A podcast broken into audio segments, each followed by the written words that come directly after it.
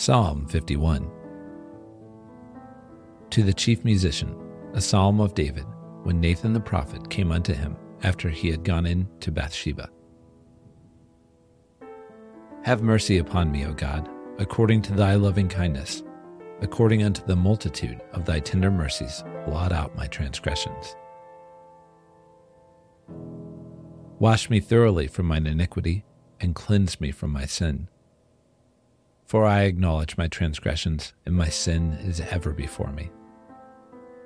Against thee, thee only, have I sinned, and done this evil in thy sight, that thou mightest be justified when thou speakest, and be clear when thou judgest.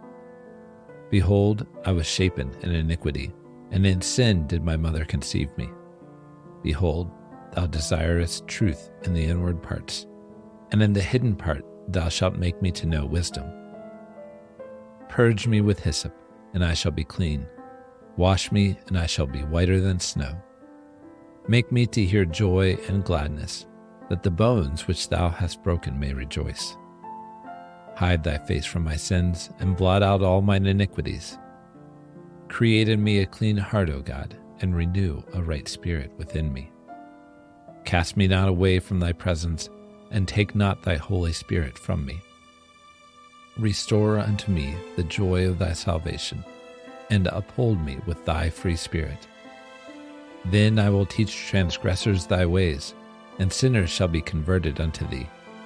Deliver me from blood guiltiness, O God, thou God of my salvation, and my tongue shall sing aloud of thy righteousness.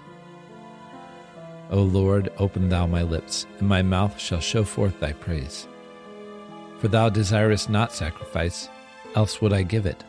Thou delightest not in burnt offering.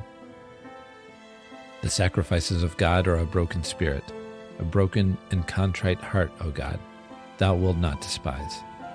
Do good in thy good pleasure unto Zion, build thou the walls of Jerusalem. Then shalt thou be pleased with the sacrifices of righteousness, with burnt offering and whole burnt offering. Then shall they offer bullocks upon thine altar.